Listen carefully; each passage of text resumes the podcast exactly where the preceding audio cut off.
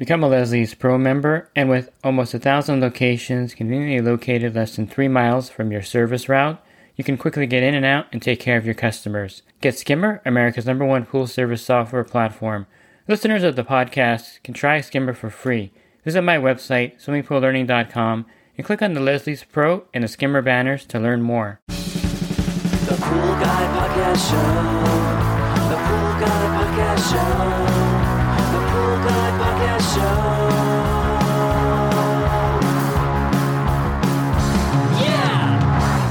Hi, welcome to the Pool Guy Podcast Show. In this episode, I'm going to go over some extreme pool issues or mistakes that can happen out there. And I've seen most of these personally, and I hope listening to this podcast will help you to prevent some of these mistakes, which could cost you thousands of dollars, and of course, maybe a full remodel of your pool in some cases or replastering.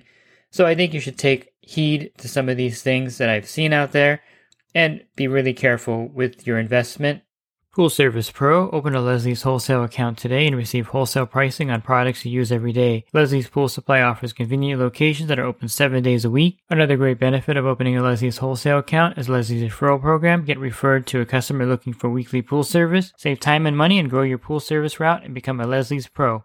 Your investment being a very expensive body of water that's in your backyard. If you're putting a pool in today in Southern California, in my local area, just for a 15 by 30 uh, white plaster, six feet by three feet deep, or three feet to six feet deep, I should say, pool with no decking, just a coping. With standard equipment, you're looking at about $120,000 for the build, which is an incredible amount of money. So if you have an older pool and you need to remodel that pool or replaster it or resurface it, it's going to be a lot more expensive maybe then what it costs to actually put that pool in in the first place entirely because of the rising costs of the constructions and the fees and all of that. So you want to be really careful, as I said, with your investment because the pool now is an investment. It's no longer a backyard fun place. It's a part of your investment portfolio in some ways because of the cost of having one built and remodeled. Here's one mistake that I see very often, and this is something that can happen with inexperience or maybe a duplicate kind of service. And what I mean by duplicate service, sometimes the builder is doing something to the pool, and then there's a startup person or a pool professional who is normally doing that pool, and they duplicate what they're doing. And I've seen this happen where the pool has very low pH, and this is something that is very damaging to the pool equipment as well as the pool surface. I don't know how this happens. Sometimes I'm assuming that it's a duplicate kind of thing where someone puts the muriatic acid in, someone comes after and does it, or someone's not measuring it properly, or they're just overdosing the pool. But I've seen brand new pool builds where the plaster starts to turn black because it has the copper from the heat exchanger from the heater bleeding into the pool water. Of course, the heater is ruined, and Pentair is really big about this. They will void the warranty on their heaters if they see this happening. You know, if you call Pentair and say, "Hey, my heater's my brand new heater's not working," they send someone out there. They open it up and they see that the heat exchange has been compromised because of low pH. Your warranty is void at that point. So low pH for a week or two weeks is very damaging to a plaster pool surface. Probably not as much so to a PebbleTec pool surface, and it is very damaging, of course, to other pool surfaces like fiberglass. So you want to make sure that you don't have this happen to your pool or your investment, I should say. And I would advise that the pH should not get below 7.0. A lot of testers can't really distinguish it when it gets into the sixes, so you could be at 6.0, could be at 6.8. You can get be in the fives even in some cases. Of course, if you have a photometer, it can go into the low range pretty well. But if you're using like a Taylor test kit, you really can't tell. I mean, it's going to turn, of course, very light on you Normally, when the pH is high, it's going to be a darker pink color, or as a magneta. And when it gets really low, it's going to be really light. And so you want to make sure that the pH doesn't drop low in the pool for an extended period of time. I mean, one day it's not going to really do a lot of damage, but I've seen it go on for weeks, and I've seen, you know, some of this copper bleeding out the return lines, making a dark plaster pool darker at the return line area. I've seen the black marks on it. It's hard to tell sometimes with a darker colored plaster pool, but certainly it's going to cause problems for your pool. You're going to have to maybe drain it, acid wash it, sometimes even resurface the pool if it's really bad. So the pH is critical, and low pH is one big problem that you want to avoid. Another problem that's kind of associated with this, but it's not really, it's just something that could stain your pool. And I've seen this also where if a lot of dirt gets in the pool, and especially now that we're having a lot of rain in Southern California, probably more rain in the last two years than we've ever had before. When dirt gets in the pool, if you're not if it's not vacuumed up within a few days, sometimes it could actually stain the plaster because there's a lot of metal metal ions and things like that in the dirt itself. And when it gets onto the plaster, and I've seen a beautiful white plaster pool that was just built like a month old. I don't know what exactly happened, but I took over the service for this pool and then had these stains on the bottom. And it was because they didn't vacuum the pool. They had no cleaner. It was just sitting with dirt on the bottom. And I'm not sure why they were proactive enough to clean the pool during that month. But whatever happened, maybe they fired their pool professional and they hired someone. They didn't hire anyone for a month trying to do it themselves, but they never vacuumed their pool. And so when I vacuumed the pool for the first time, their white plaster pool was pretty much ruined because it had staining from metals.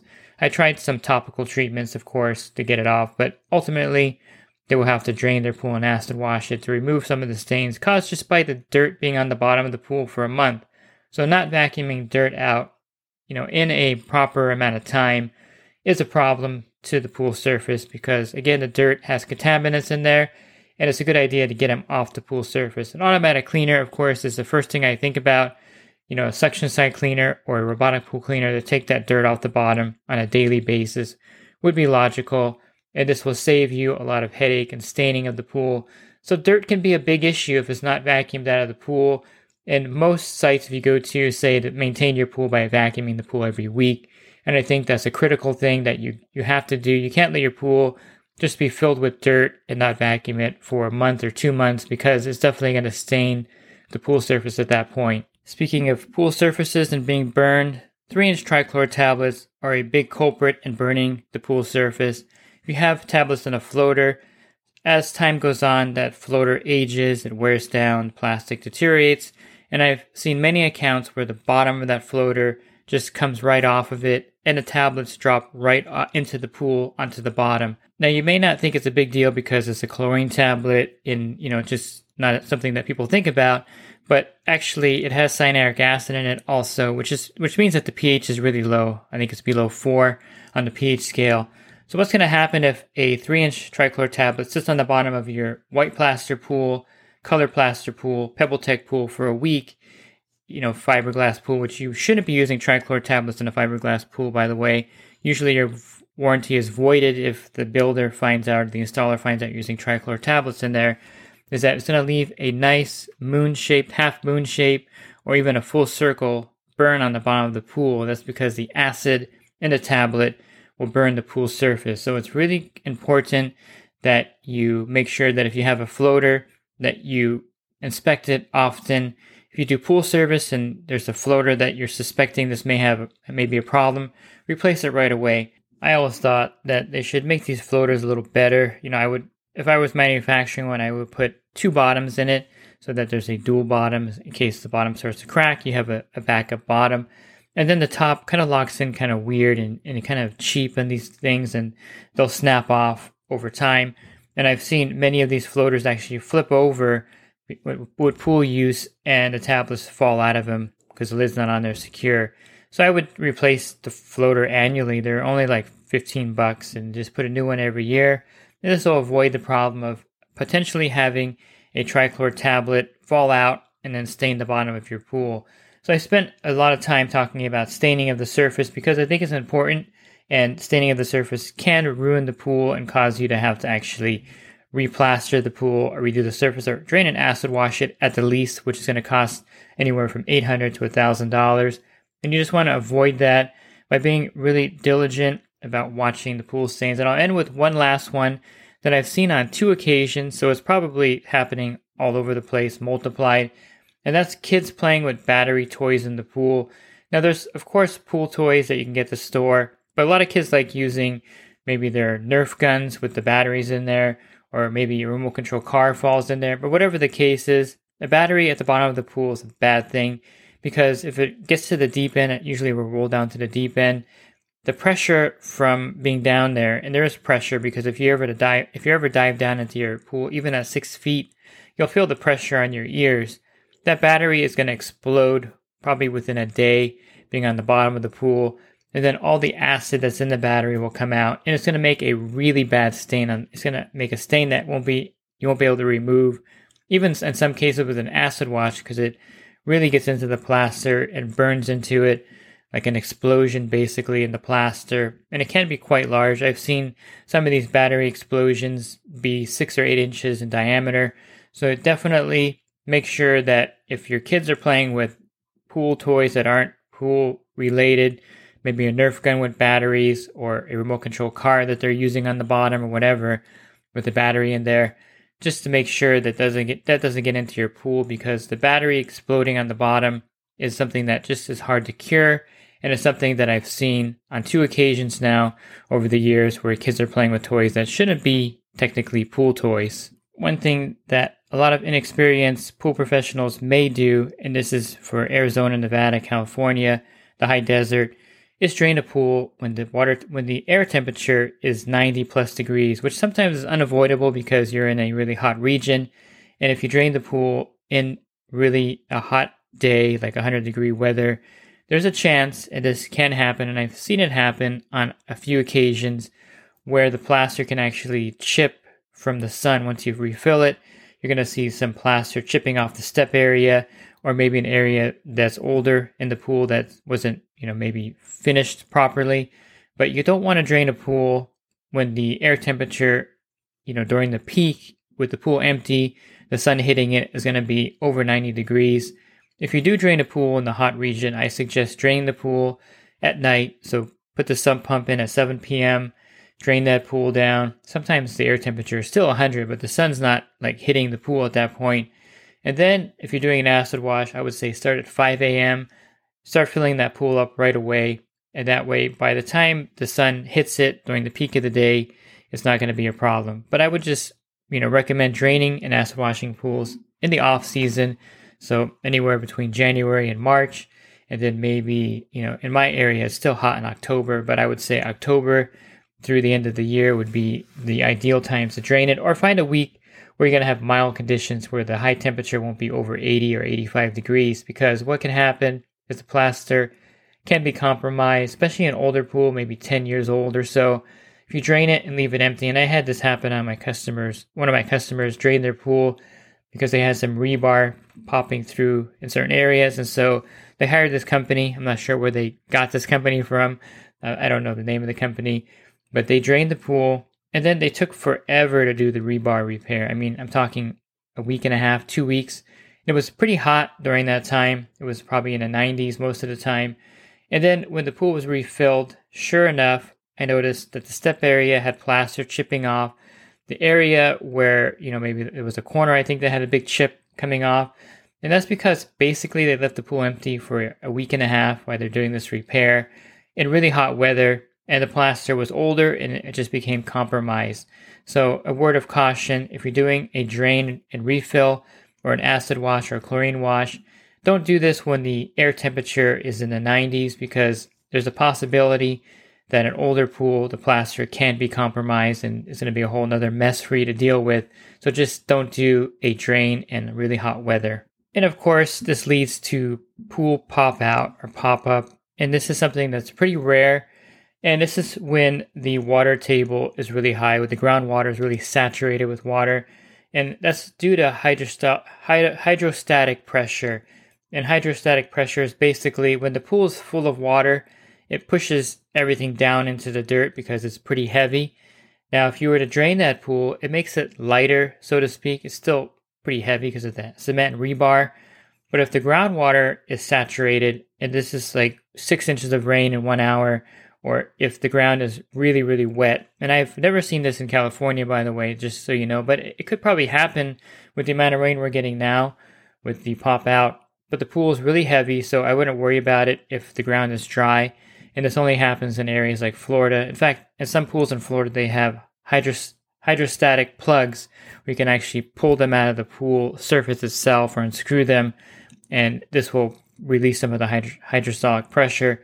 but it's not something to really worry about. Now, the only pop out I've ever seen here in California was a fiberglass spa. It was in a deck area, it was in the ground, and it was being drained because they were going to wash it and clean it. And there was a big rainstorm. I'm talking in California terms, about three inches of rain within like two hours. And that fiberglass spa did pop out of the dirt. Fortunately, it can be easily reset because it's just a really light fiberglass spa and it's something that can be done. But if you have a 20,000 gallon pool that's gunite, cement, you know, plaster, however you want to refer to it, and it pops out of the out of the ground, it's not quite as easy to set that back into the ground, and it's really expensive. Fortunately, if you're a pool pro, you can get insurance to cover you if this were ever to happen to you, which has never happened to me or no, nor anyone I know in Southern California but there's a possibility, a very small percentage, really low percentage, this may happen.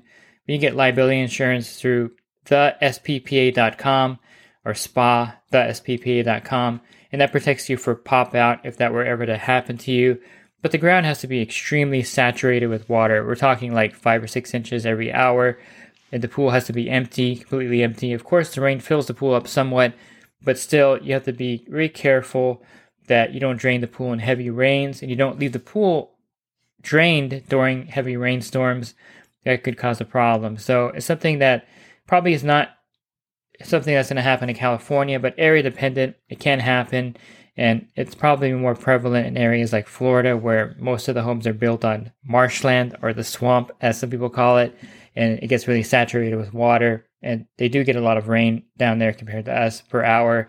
But it may happen in California because, like I said, we're getting more rain than we've ever gotten in the last two years. So keep an eye on that. And the easiest thing to do is never drain a pool when you're getting heavy rain, and you should not have this problem, nor never drain a pool into the ground area around the pool, like the you know the grass area or dirt area around the pool, because that can create the same phenomenon because you're draining 20,000 gallons of water right into the soil around the pool. A very dangerous situation is when you deadhead the return of the pool. And this has happened to me on a few occasions. I can't say that it was my fault all the time, but there was one occasion where it was my fault. But I'll go over the two occasions where it wasn't my fault. The first one is they the Jandy valves have a safety tab on them. If you take the black handle off the Jandy valve, in fact, all the valves have the safety handle. But if you take, except for the Ortega valves, I don't think they have this, but they're really old. But the Jandy valves, Hayward and Pentair, there's a tab on there that you can't over rotate the valve. But sometimes if a customer were to turn the valve really violently, that tab will break off the back of the Jandy handle. And that's why whenever you get to a pool where the Jandy handle, the tab on the back is broken off, and a customer can over rotate that valve, there's a danger of them deadheading the return line of the pool, what happens in this case is that the pool turns on, the one and a half horsepower, two horsepower pump pulls water from the skimmer into the filter, but then there's nowhere for the water to go because the return line is not functioning.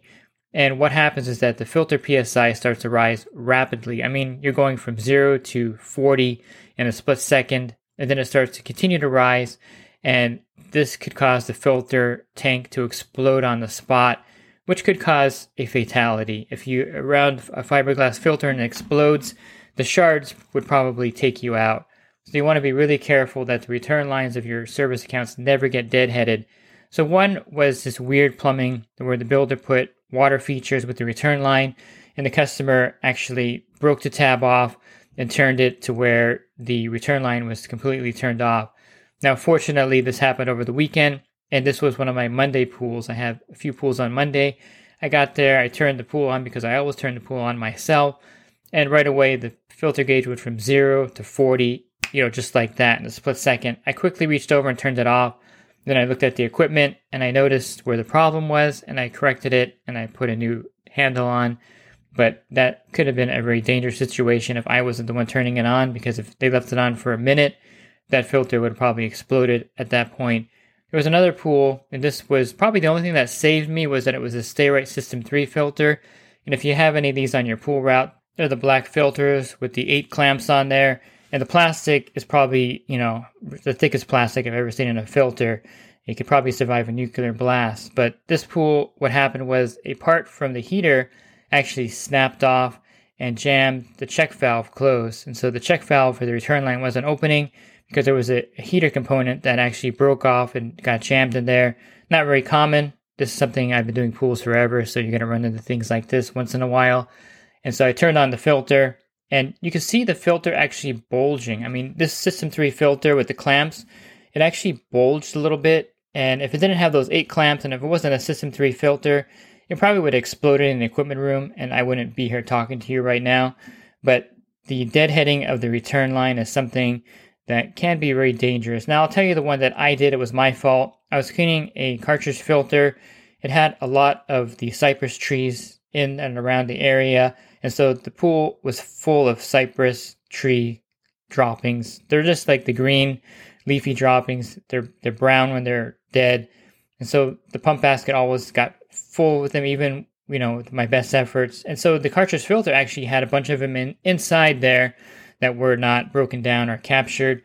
And what happened, I took the cartridges out. I wasn't careful. So a few of the small cypress droppings, or I guess leaves, and they're not really leaves, it's like a, a green plant basically. I want to call them leaves, got into the filter return. And so when I put the cartridges back in, I turned on the pump. It went from zero to 30 like right away. I turned it off because I knew there was a problem at that point. And I realized, you know, there's something blocking it, but it's got to obviously be debris from my filter clean. There was a Hayward salt cell I unscrewed it, and sure enough, you can see all the cypress leaves, I'll call them leaves, I guess, for sake of a better term, stuck inside the salt cell. And this caused, of course, no water to return to the pool. So just be very careful when you're cleaning a filter that nothing gets stuck in the return, and you, you want to make sure you don't clog it. But deadheading the return line is a dead, deadly situation, and you have to really be on top of it right away to prevent the filter from exploding and possibly causing a fatality. So, those are the most extreme things I can think of for this podcast. And there's probably plenty more that I could put on here, and I'll probably do a follow up one eventually. But I think be aware of these things. Some can potentially ruin your investment, others can, of course, take you out and be fatal. So, you don't want to have any of these happen to you out there. And just use caution. And if you do pool service, be vigilant of a dead-headed return line that's the one that I always am afraid of. But I think just being aware of some of these things that can happen is one of the most important things you can do to protect yourself and protect your pool. If you're looking for other podcasts I've recorded, you can find those on my website, swimmingpoollearning.com. Just click on the podcast banner. That'll take you to a drop down menu of other podcasts I recorded. And if you're interested in the coaching program that I offer, you can learn more at poolguycoaching.com. Thanks for listening to this podcast. Have a great rest of your week. God bless. Real quick, if you're not using pool service software, try Skimmer free for 30 days at getskimmer backslash pool guy. Again, that's getskimmer backslash pool guy. Skimmer, everything you need to run your pool service business all in one app.